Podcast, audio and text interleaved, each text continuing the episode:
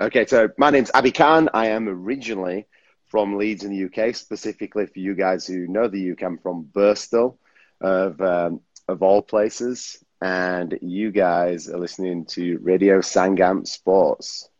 Right, brilliant. Cheers, Abby, mate. You're a star for doing this. I came across you as a result of your cousin Ali because I've seen the transformation in him. Um, I've known him for about five. I've known him for about seven years, and I knew when he was just um, a tall, skinny lad. And I thought he was a runner at first. I thought, you know what, this guy must be into running. But then when he said you're into, he's into bodybuilding, and he told me about you back then, I thought, you know what, I've got to get this guy. Um, talk to me about this, uh, about your journey to Australia of all places. How did you get there? Yeah, so what's super interesting is that when when I was growing up in the in the UK, I played uh, played professional rugby league. I played for Bradford Bulls and then the Huddersfield Giants from like 16 to just before I was 20. And I came out to Australia purely because uh, one of the lads in my team had done the same thing. And he came back a much better rugby league player. And the Australians, for me, were always just far superior to, to the British in terms of rugby. So I was like, okay, if I want to really make this a thing and and do this for the rest of my life, I need to be as good as I possibly can. So I did the same thing. I came out here for a for a year and played against the Aussies, but absolutely just loved the the place, loved the culture, loved the people. And it was in that sort of year I decided to stay for a second year. And I had a contract on the table and everything for me from Huddersfield. And I basically said to them, hey, look, I'm going to stay in another year. And in that second year that I was over in Australia, I met my, my girlfriend and she basically forced me to stay. And the rest is sort of history. So, I, yeah, I essentially turned down my, my contract and, and stayed here, stayed in Australia. Wow. True love. Yeah, it's cool. She's such a cool girl, and uh, it was interesting because the the whole choice, because uh, I was still debating on coming back home from a big family, very close family, and I had to decide. Basically, we went out for for dinner one night, and I didn't really know what to do, so I just told her to take a coin out of her pocket, and I just flipped a coin, and I said, "Whatever this lands at, this is what I'm going to do." And that was it. And I basically flipped this coin, and it landed head uh, on heads three times, and that was the decision. I just sort of, you know, let fate be the the guide, and end up staying here in Australia. And um, yeah, couldn't look back. It's great. That's beautiful, man. That's absolutely beautiful. Um, how did you uh, meet your girlfriend? Because I'm assuming you would have been extremely busy training and so forth. Was she into sport or rugby? Yeah, like she. So she played. She played like the women's version of, of rugby here, which which it wasn't contact. It was essentially like um, do you remember playing like bull tag when you were when you were sort of a kid and you had those little yeah. Stra- so it was essentially that, but it was that on a an, an elite sort of level. Like this was like a really competitive sort of level, and she she was playing that for the same club that I was playing at. Yeah, that's how I met her. We played for the same same team. So it's a sporting um, sporting relationship. Yeah, pretty much. Like she's she's sort of heavily uh, into sports as well as as well as that. Well, that I was. Now it's just training for whatever the specific goal is at the moment, but it's not sport related at the moment. Uh, it's much more, I guess, diverse in terms of training. But yeah, definitely, definitely a strong sporting relationship. How difficult was it to leave your family behind in in Yorkshire in uh, Birstall to adjust to to move to Australia because you didn't only leave rugby league, which was your passion, but also your family, a major transition. Yeah, so a great question. That was possibly the hardest thing I've ever had to do, and it's the interesting thing is it's still hard.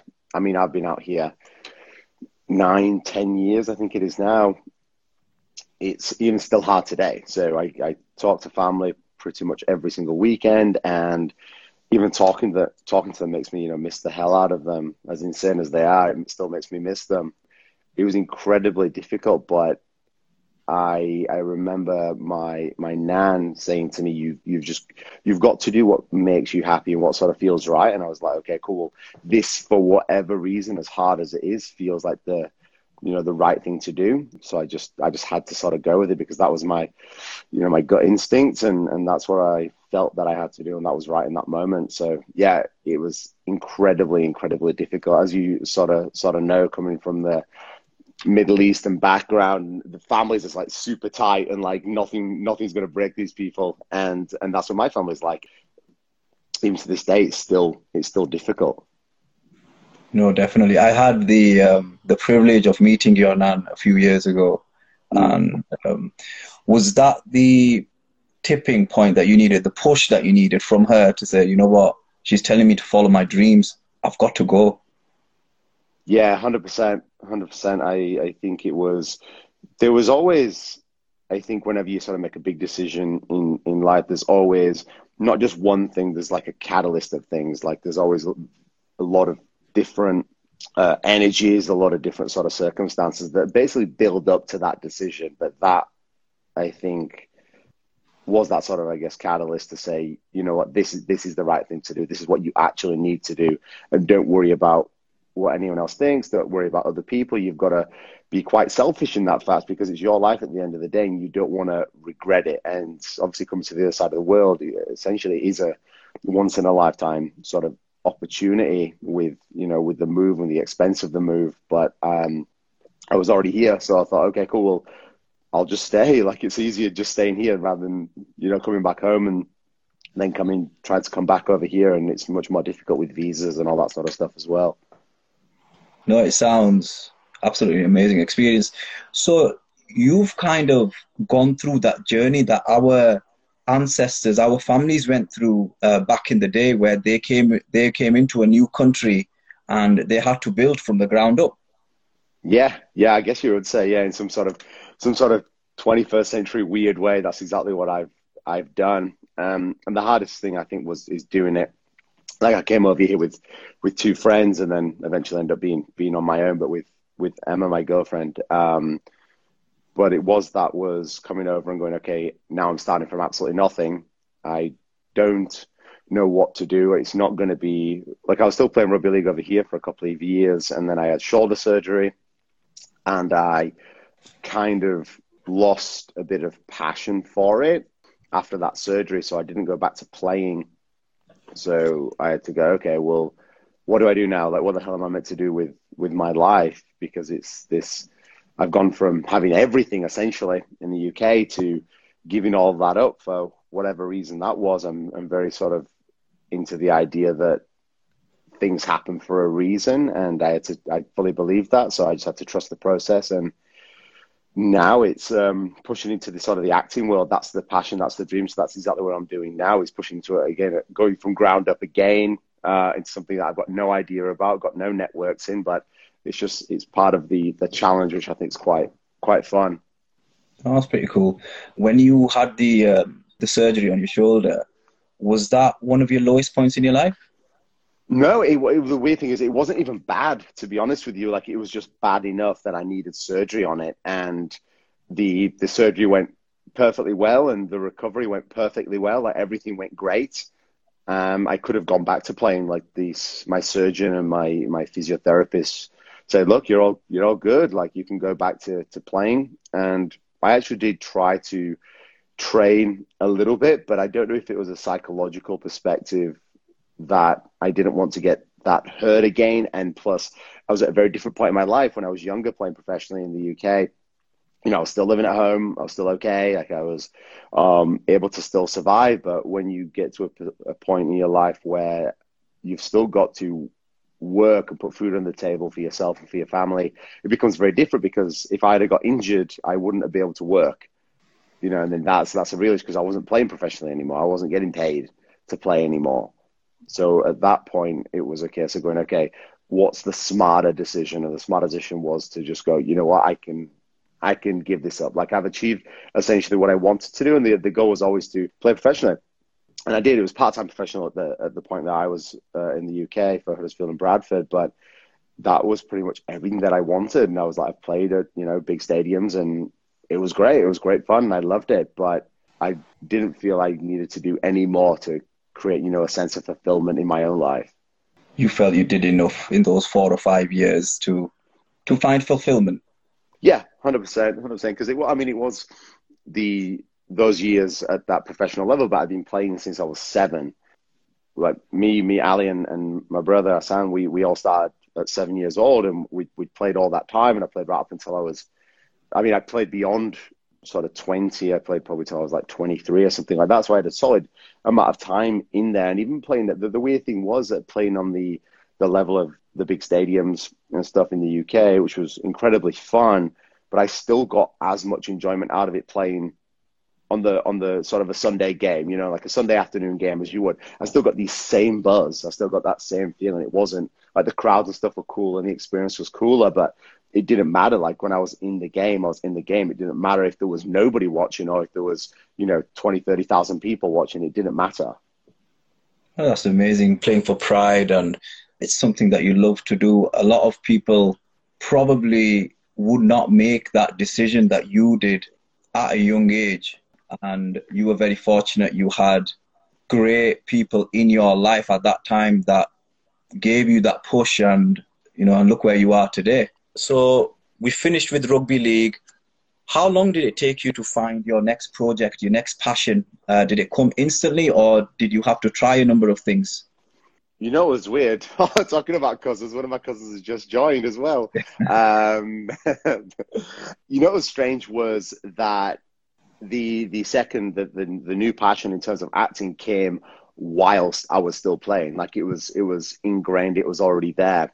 So while I mean, before even I was playing, it was literally the, and I didn't grow up wanting to be an actor or anything like that, but it was the first year that I was over here in Australia. Me and me and my mate, so I came over here with we'd done a little bit of like extras work on on home and away of all places. So we were just like we ended up getting a, a gig in the background, like playing like I was playing a surfer of all people, and the funny thing is that they said to me is they were like, "Here's what we want you to do: get a surfboard, go out in the water, swim around a little bit and come back. And I was like, cool. I was like, but I can't swim. So I was like, so what do you want me to do? and they were just like, okay, go in the water, get your hair wet, and just run out and pretend like you've just had a surf. I was like, okay, I can do that. And just that, that sort of the atmosphere and stuff that I was in after doing not just that, but a few of the gigs after that was just incredibly fun. And it, it just sort of, it just hit me like immediately. I was like, this is what I need to do. And then I still playing, I was still playing rugby and stuff like that. And it was when I stopped playing immediately the next path just opened up. It wasn't as if I had to think about it. It was almost like, uh, you know, one door closed, another door immediately, instantaneously opened. Um, you know, I think in life, like we all have multiple passions. We don't necessarily just have to follow one. And I've never liked the the fact of like just make this your everything. And yes, you need to make something your priority, but you're allowed to like other things. You're allowed to follow multiple things at the same time but in in saying that you still need to make one your priority to actually make something of it. So almost yeah, it's, it sort of came instantaneously. Oh, that's amazing! It's that's inspiring. That I work in a school, and uh, this is my passion. Believe it or not, I love talking to people and talking about their journey, and your journey is remarkable. And I hope you get to be the star of your movie of your journey because I think it's uh, amazing, especially what I've um, I've heard so far. From what I see on social media, you are in the fitness industry. You are a bit of a hulk. Talk to me how how you got involved and what is the dream, a part time dream, until you become the next Tom Cruise. like the brown Tom Cruise, but um, I um, I, I, this is strange. Like again, I didn't I didn't want to be a personal trainer. I had no interest in becoming a personal trainer at all since I was seven years old and I had my first training session of rugby league. That's all I wanted to do. I wanted to be a professional rugby league player, and that that was it. And that was my everything.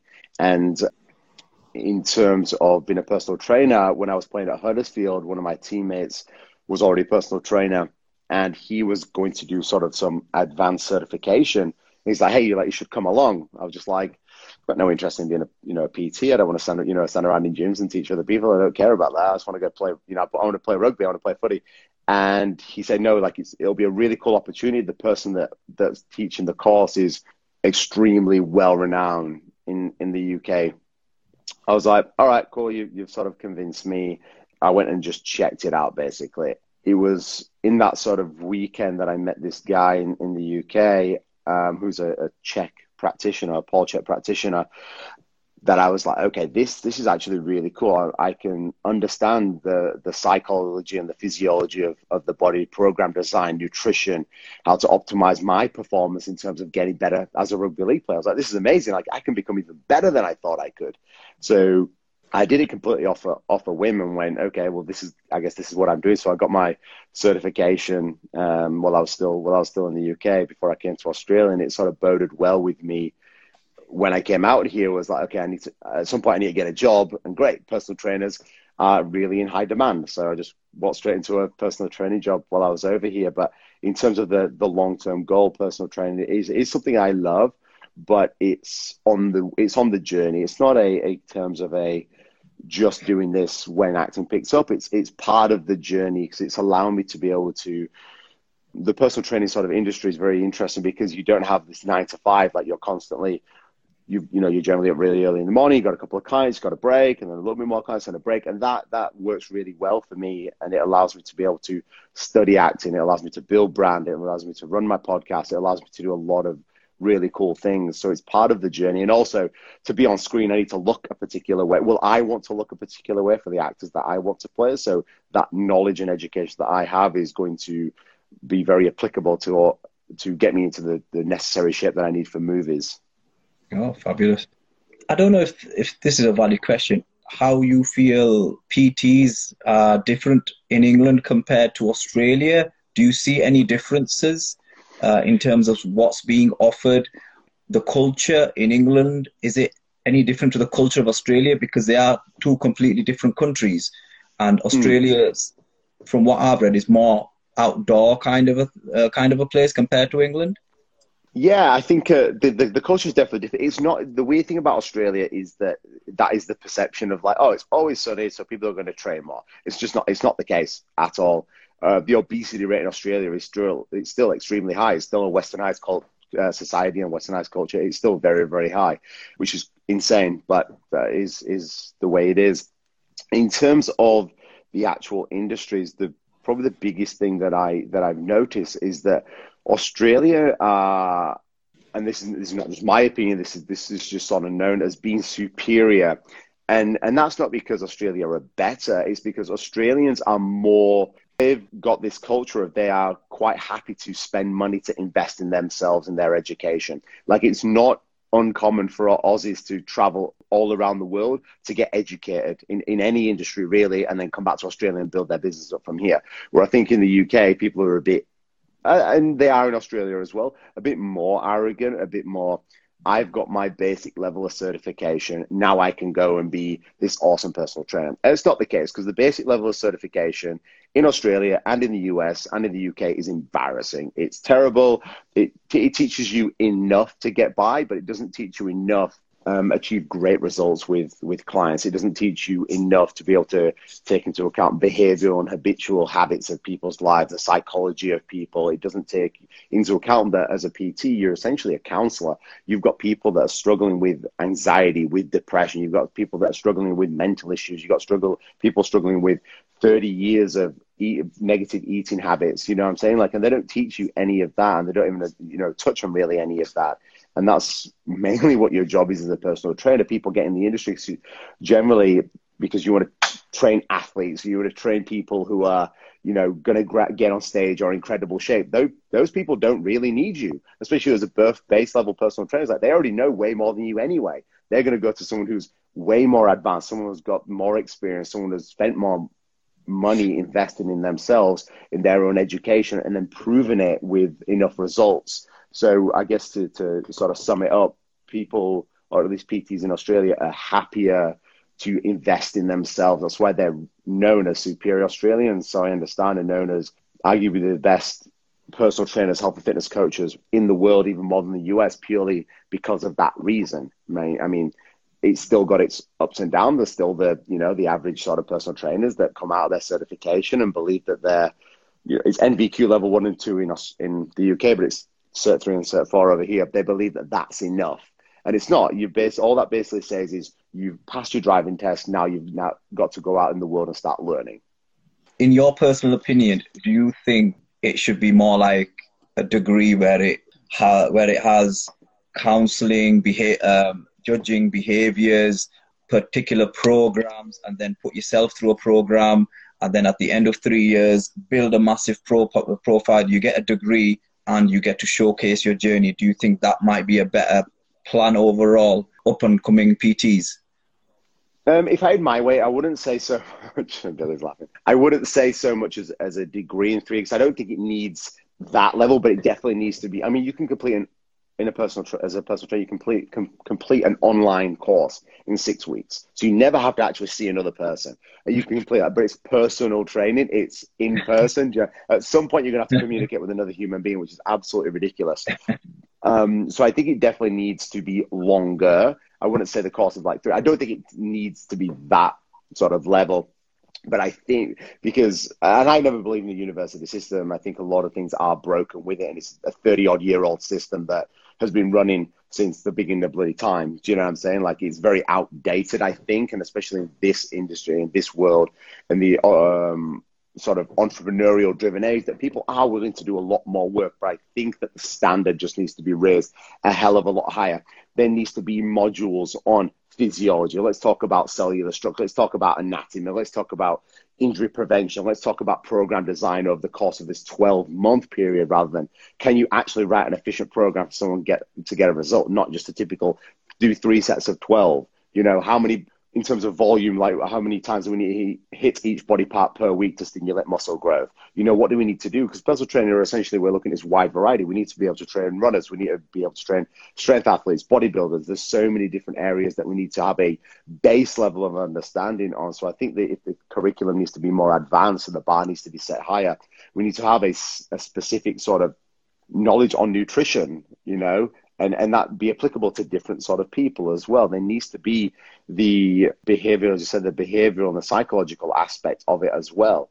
Like it needs to be just the body needs to be set way, way, way higher. So I don't, I don't think it needs to take years, but it needs to take a significant amount of time to be able to get people there. And then I think once people get into the industry, they should be essentially monitored by someone that's way more advanced. Or personal trainers right now I think us. I think that people right now is uh, that's you know purely my opinion, but that people can just do it right by themselves. Is go in, get your certification, and then find the best coach in your area and go hire that coach to train you. Because that coach is going to teach you invaluable lessons that you won't learn anywhere else from their own experience. And they're going to teach you how to actually get results. They're going to teach you their own systems, which is really, really important for a personal trainer. They're going to teach you the level of knowledge that they have, obviously, you know, in a short amount of time. But go find a coach who's the best the best person in your area and the most knowledgeable person in your area that you have access to and that you can afford.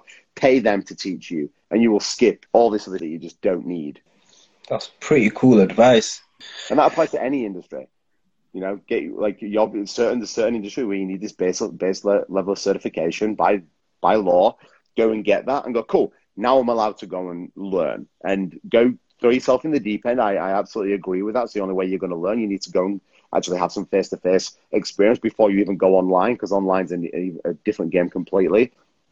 But I would find a coach in your area or a company that you can work for and go and learn everything that they've got to teach you. And you will be far more advanced than 90% of people around you because people just aren't willing to do that work.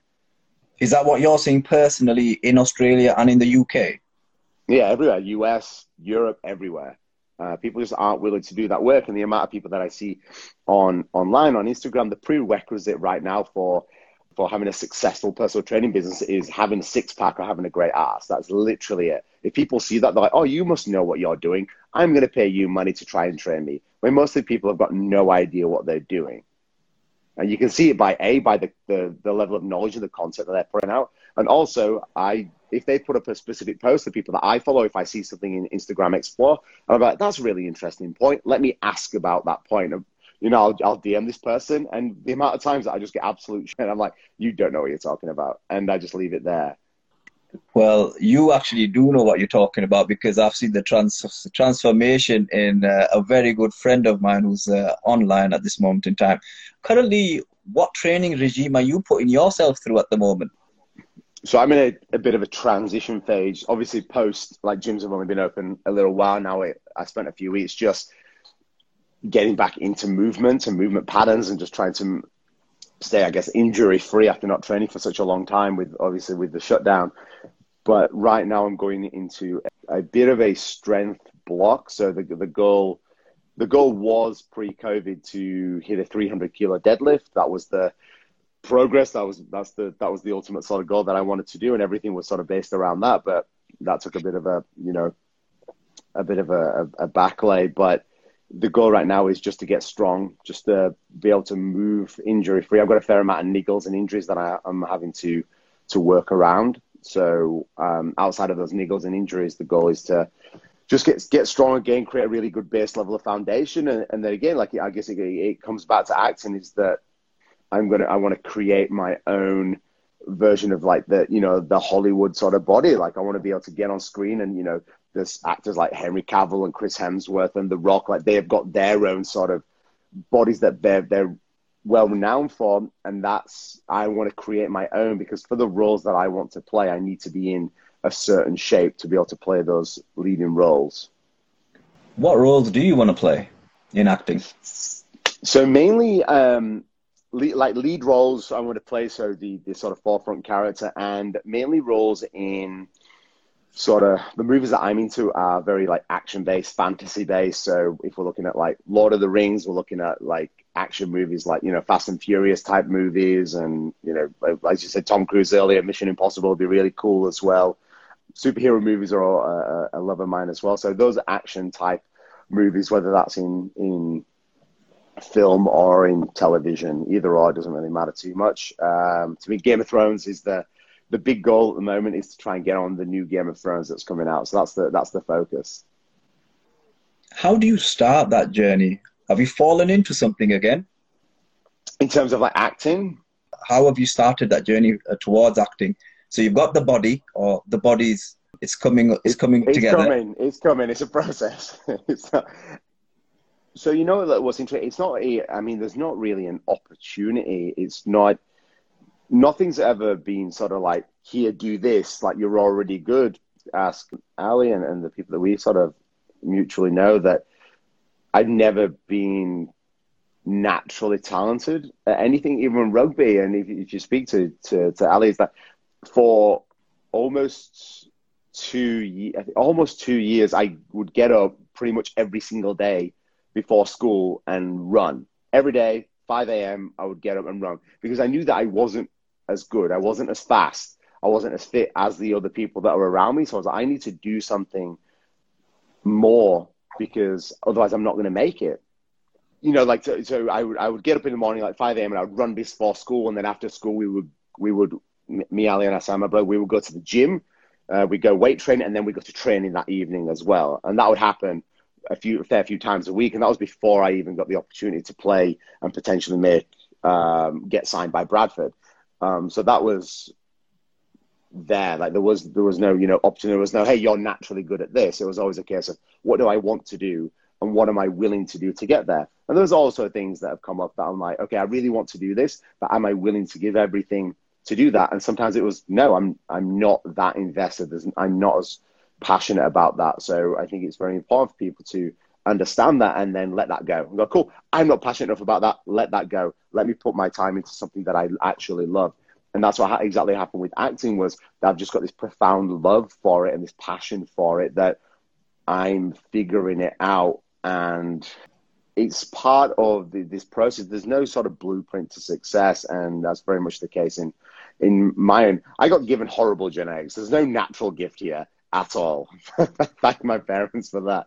But it's taking advantage of what you do have and going, okay, I know that I'm willing to work really, really, really hard. I'm knowing that I'm willing to just be disciplined and persistent and just not stop. Great, that's what I've got, and that's what I'm willing to work with. So in terms of the acting industry, I've got nothing. Like I know nobody. I've got no contacts, no networks. I've not got any experience or anything of that nature. However, I'm passionate enough about it that I'm willing to just give it absolutely everything to make it to make it happen. And I know that I will because we only fail if we quit, and I'm refusing to quit. So um, you were talking about how Australians invest in themselves, whatever their passion is. So are you investing in acting classes or anything like mm. that? Yeah, so I've got um I've got a acting coach that, that I've been investing in, and that, that that's exactly it. It's it's looking at what what you need to do to get to where you want to be and going, okay, cool. How do I make that happen faster? And to make it happen faster, you find people that have already done it, and you find that person and talk to that person, and then nine times out of ten, you'll have to pay that person and say, okay, I need you to essentially teach me what you know. And that's what we're doing with coaches. Like these acting coaches are teaching me what they know. So that's exactly what I'm doing now in in terms of working on the actual craft of acting. It's working with an acting coach, but there's also more to it. There's also a very big business aspect to it, which people don't look at and they don't take advantage of in terms of the acting world, like any other world, is a business. So in order to be part of that business, specifically acting, brand is super, super important. So, I mean, the major factor is why I started my podcast and I'm, I'm relatively consistent with posting things and educating on, on Instagram is because of brand, is because building my brand is going to help me connect with more people. Being able to connect with more people is going to allow me to, at some point, make the right connections. And I'm constantly reaching out to these people and trying to build these networks on the sort of back end.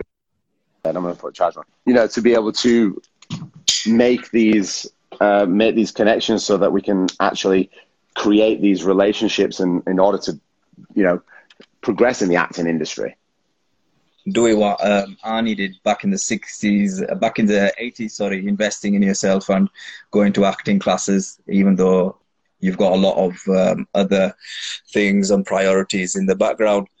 Have you um, have you challenged any uh, have you faced any challenges in terms of acting? Are there certain things that you found easy and certain things that you found very difficult?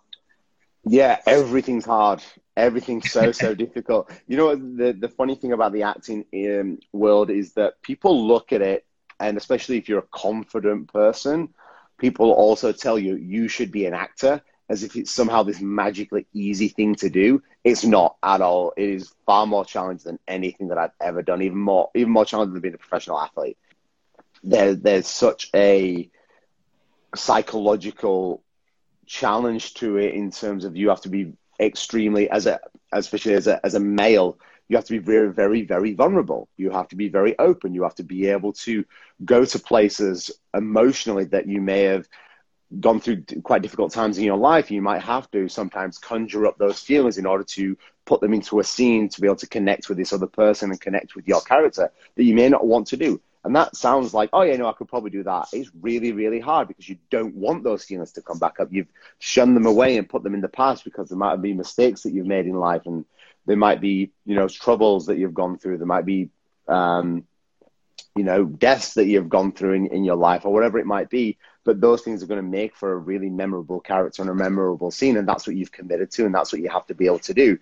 There's obviously the physicality as well being very it's a very very physically demanding job you know you're on set for hours and hours and hours and hours at a time and no matter how much preparation you've done you can never prepare for the actual scene because acting is not chronological you might get to set and they shoot the last scene of the movie which might be the most emotional scene on the movie on day one and you don't know anyone you've only just met these other actors that you've got to do scenes with and you've got to like break your own heart if that's the scene in order to open up to these people. In terms of the work, like it's very lonely as well. Like no one can help you do the work when you're creating your character and things like that. It's just me in this little room here, just trying to do that and trying to figure it out and trying to ask myself the right questions. And then you're constantly questioning those questions like, is this the right way of doing it? Am I playing this character the right way? Do you know, like it, there's, there's all these sort of things that, that go through you, through your head. So it's very much a a, a mental game is, is the acting industry, and it's extremely challenging. So, if there's anyone out there that thinks that acting's easy, you really need to think again. It's extremely, extremely difficult. Oh wow, there's you've gone pretty deep in there in terms of talking about vulnerability, and especially coming from a male point of view. I knew it was difficult, but the way you've sold it to me, I don't think I'd ever want to do it. But you know, I think I think I personally believe you will make it because of Thank your you, drive.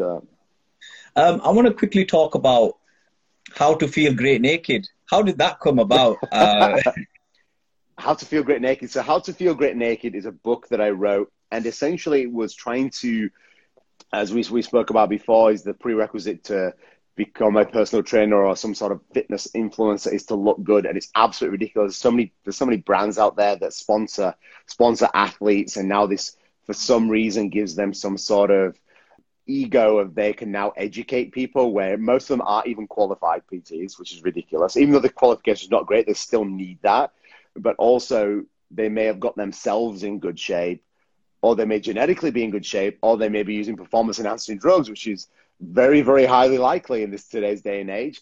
And also, they may have gotten a couple of friends in good shape. Now, oh, I know what I'm doing, but they don't. They just take this this one sort of method and they try and push it to every person. Some people it work for, some people it won't work for. And that's not what a coach is at all. A coach is about adaptability, being able to go, okay, I've got enough knowledge and enough experience to adapt to each individual client. Each individual individual client needs training in a completely different way. Because me and you, yes, physiologically, we've got the same cells, the same structure, our bodies work the same way, but they also work very differently from a finite perspective.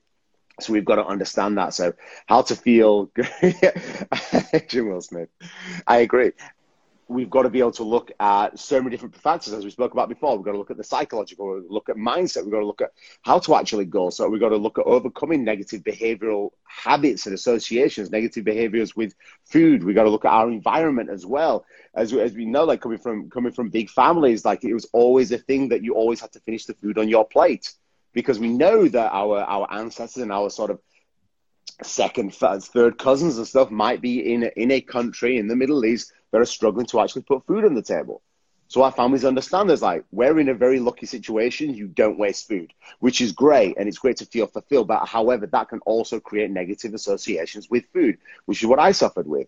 And how to feel great naked essentially is putting all my knowledge and all my experience into one sort of very easy to read, entertaining, if I do say so myself, um, book that people can check out and people can actually understand the facts. This is this is science. This is not my opinion. This is facts that I've implemented with hundreds and hundreds of clients that have gotten results. And it's how you can take all of that how you can create your own nutrition plan from setting your calories and macros and things of that nature. And there's training programs in there as well for you to follow. But it's, it's aside from all that, it's very much and the underlying factor is a mindset book. It's being able to take control and self and, and empower yourself to be able to understand and have the actual necessary knowledge in order to get to where you want to be.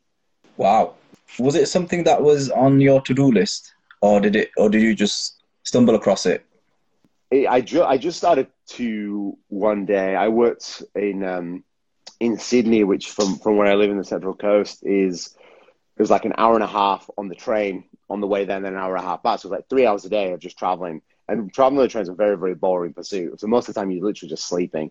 But I was like genuinely just bored. And I just started to throw some notes together. And it was just generally my own education. So when I'm like learning stuff, I'll, you know, create my own note or my own um, sort of document and, and just write down what, what, what I've sort of learned. And I had this sort of accumulated over you know lots and lots of pages and i was like i could probably whack all this together in like a, a little book. So i did that very quickly. Like my my girlfriend helped me and we created this little document and it took me a week to do. And then i sent it out for a couple of to a couple of people um, a couple of close friends just said you know what do you think? And they were all look it's really good. Like we really really like it.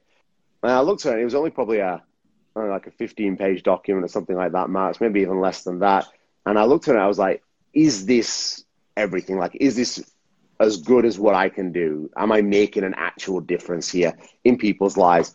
And I was like, no, I, I can do far more. So at that point, I just deleted everything. Uh, so started again and just started writing. And I just started writing and writing and writing and writing. And ideas started coming sort of tenfold. Like I think when, once you've got this focus on anything, things just start to create momentum and just start to happen. So, and that's exactly what happened with the with the book, it just started getting bigger and bigger and bigger and bigger and bigger. And as it started to grow, I started to write more and put more time into it. And eventually, it just you know got to a stage where I I'd finished it. And it took me, God, I think it took me two years from the start of just writing notes to the point of its actual conception.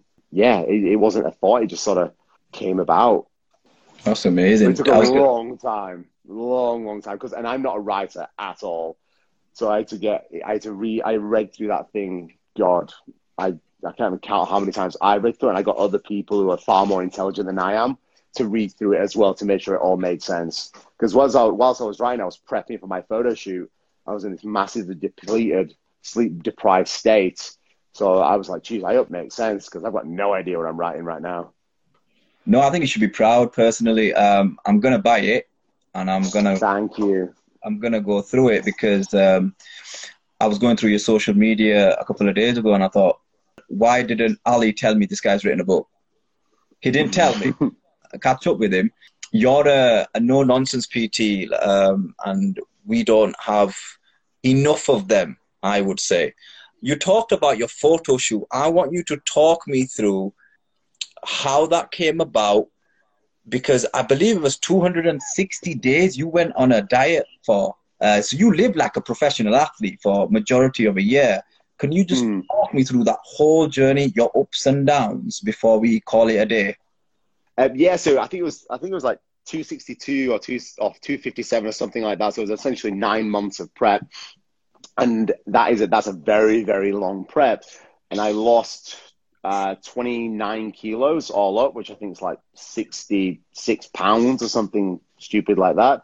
And with with that, the the goal was like I just had some family come over here, and we we sort of enjoyed Christmas, and I got to a stage where I, I, was just a fat basically. So I'd, I'd prior to that I'd been working a ton and my lifestyle just become unhealthy because work had been a priority and I'd not prioritize my own health or my own training, which you know happens. And there's also sleep deprivation that comes into that play as well. So I knew that I needed to get out. So essentially I resigned from my job because I was I was hating it. So I resigned from my job, started a different PT PT job and I said to myself, okay, this year, this year I, I, I'm, I'm going to get into the best shape of my, of my life. And I'm going to essentially document it. And that's part of, mostly part of where the book came from as well, as I was learning and documenting my journey in, in a, in a sense about the more the scientific principles of it. And that's what's in the book. But I said to myself, this year I'm going to get into the best shape of my life and I'm going to take the entire year to get there. So uh, number one is where most people get wrong is they want it overnight. They want to spend 30 years in their lives up and do it overnight. Whereas I say, I'm going to spend 12 months here. I'm going to spend 12 months getting into the best shape of my life. So I programmed it all for the entire year. Here's exactly what's going to happen. And here's exactly what I expect to happen over the course of the year. And so I just started the journey and I started with nutrition and training and focusing on sleep and lifestyle habits and things of that nature. but I, what I also did is set myself a deadline. I went, okay, by this date, which was September 30th, um, so it wasn't quite 12 months, it ended up being nine months, but by September 30th, I'm going to go and do a photo shoot. Regardless of how I look, I'm doing that photo shoot and I'm going to put that everywhere that I can. I'm going to put it on social media, I'm going to put it everywhere so that I'm giving myself that moment of like, you can't not do this because everyone's going to see it.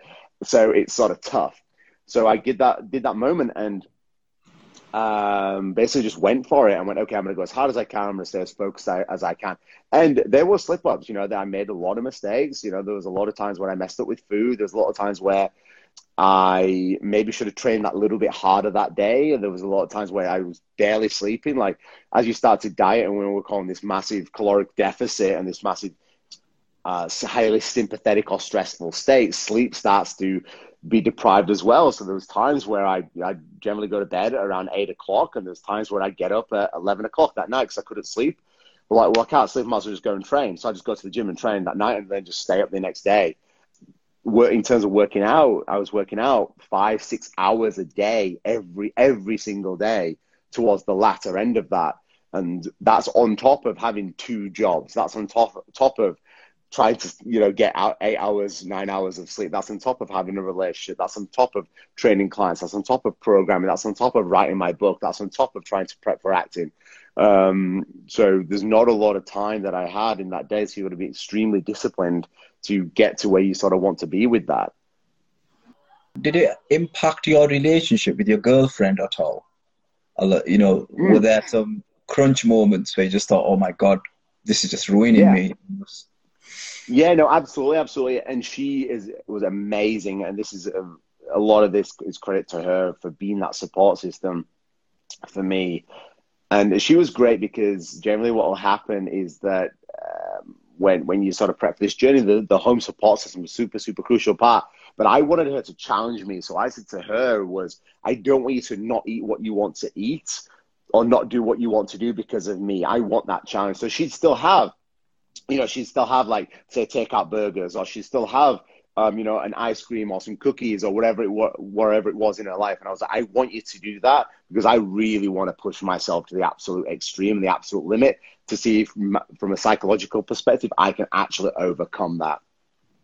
But in terms of relationship, yeah, because you've got to remember that your stress levels are so high and your mood is so low and you're like very sort of like snappy with with everyone around you. So you've got to be very self-aware and very self-conscious about that and it's something I controlled a lot, but there were still moments where I'd say something and I'd be like, it wasn't, ever, it was never anything bad. Do you know what I mean? Like it wasn't ever a, you know, calling her like a, um, you know, a, a, negative word or anything like that. It was never that, but it was more so like being like quite short with temper. And, but immediately I'd understand that and apologize every single time, you know? So I was, I was always really aware. And that's what you got to remember with your journey. If you're doing something like that, it's yours. You can't, blame other people. You are taking control of that. You've accepted that. You're going to feel sometimes you're going to have lack of sleep. You're going to be very highly stressed. That's on you. Like you can't blame other people. That's pretty cool, man. I'm telling you, I, the amount of respect I have for you for putting yourself through nearly 12 months of just pure dedication to your craft of and your craft was photo shoot amongst other things it sounds remarkable. And I'll be honest with you, you've inspired me that much. I could go for a five mile run. That's my thing. Yeah, uh, that's what we want. Apart from that, mate, you look after yourself, and we'll talk. We'll talk soon. Yeah, likewise, mate. You too. Take care, and hope the family's all well too, mate. You too, brother. Take care. God bless. All right. See you later.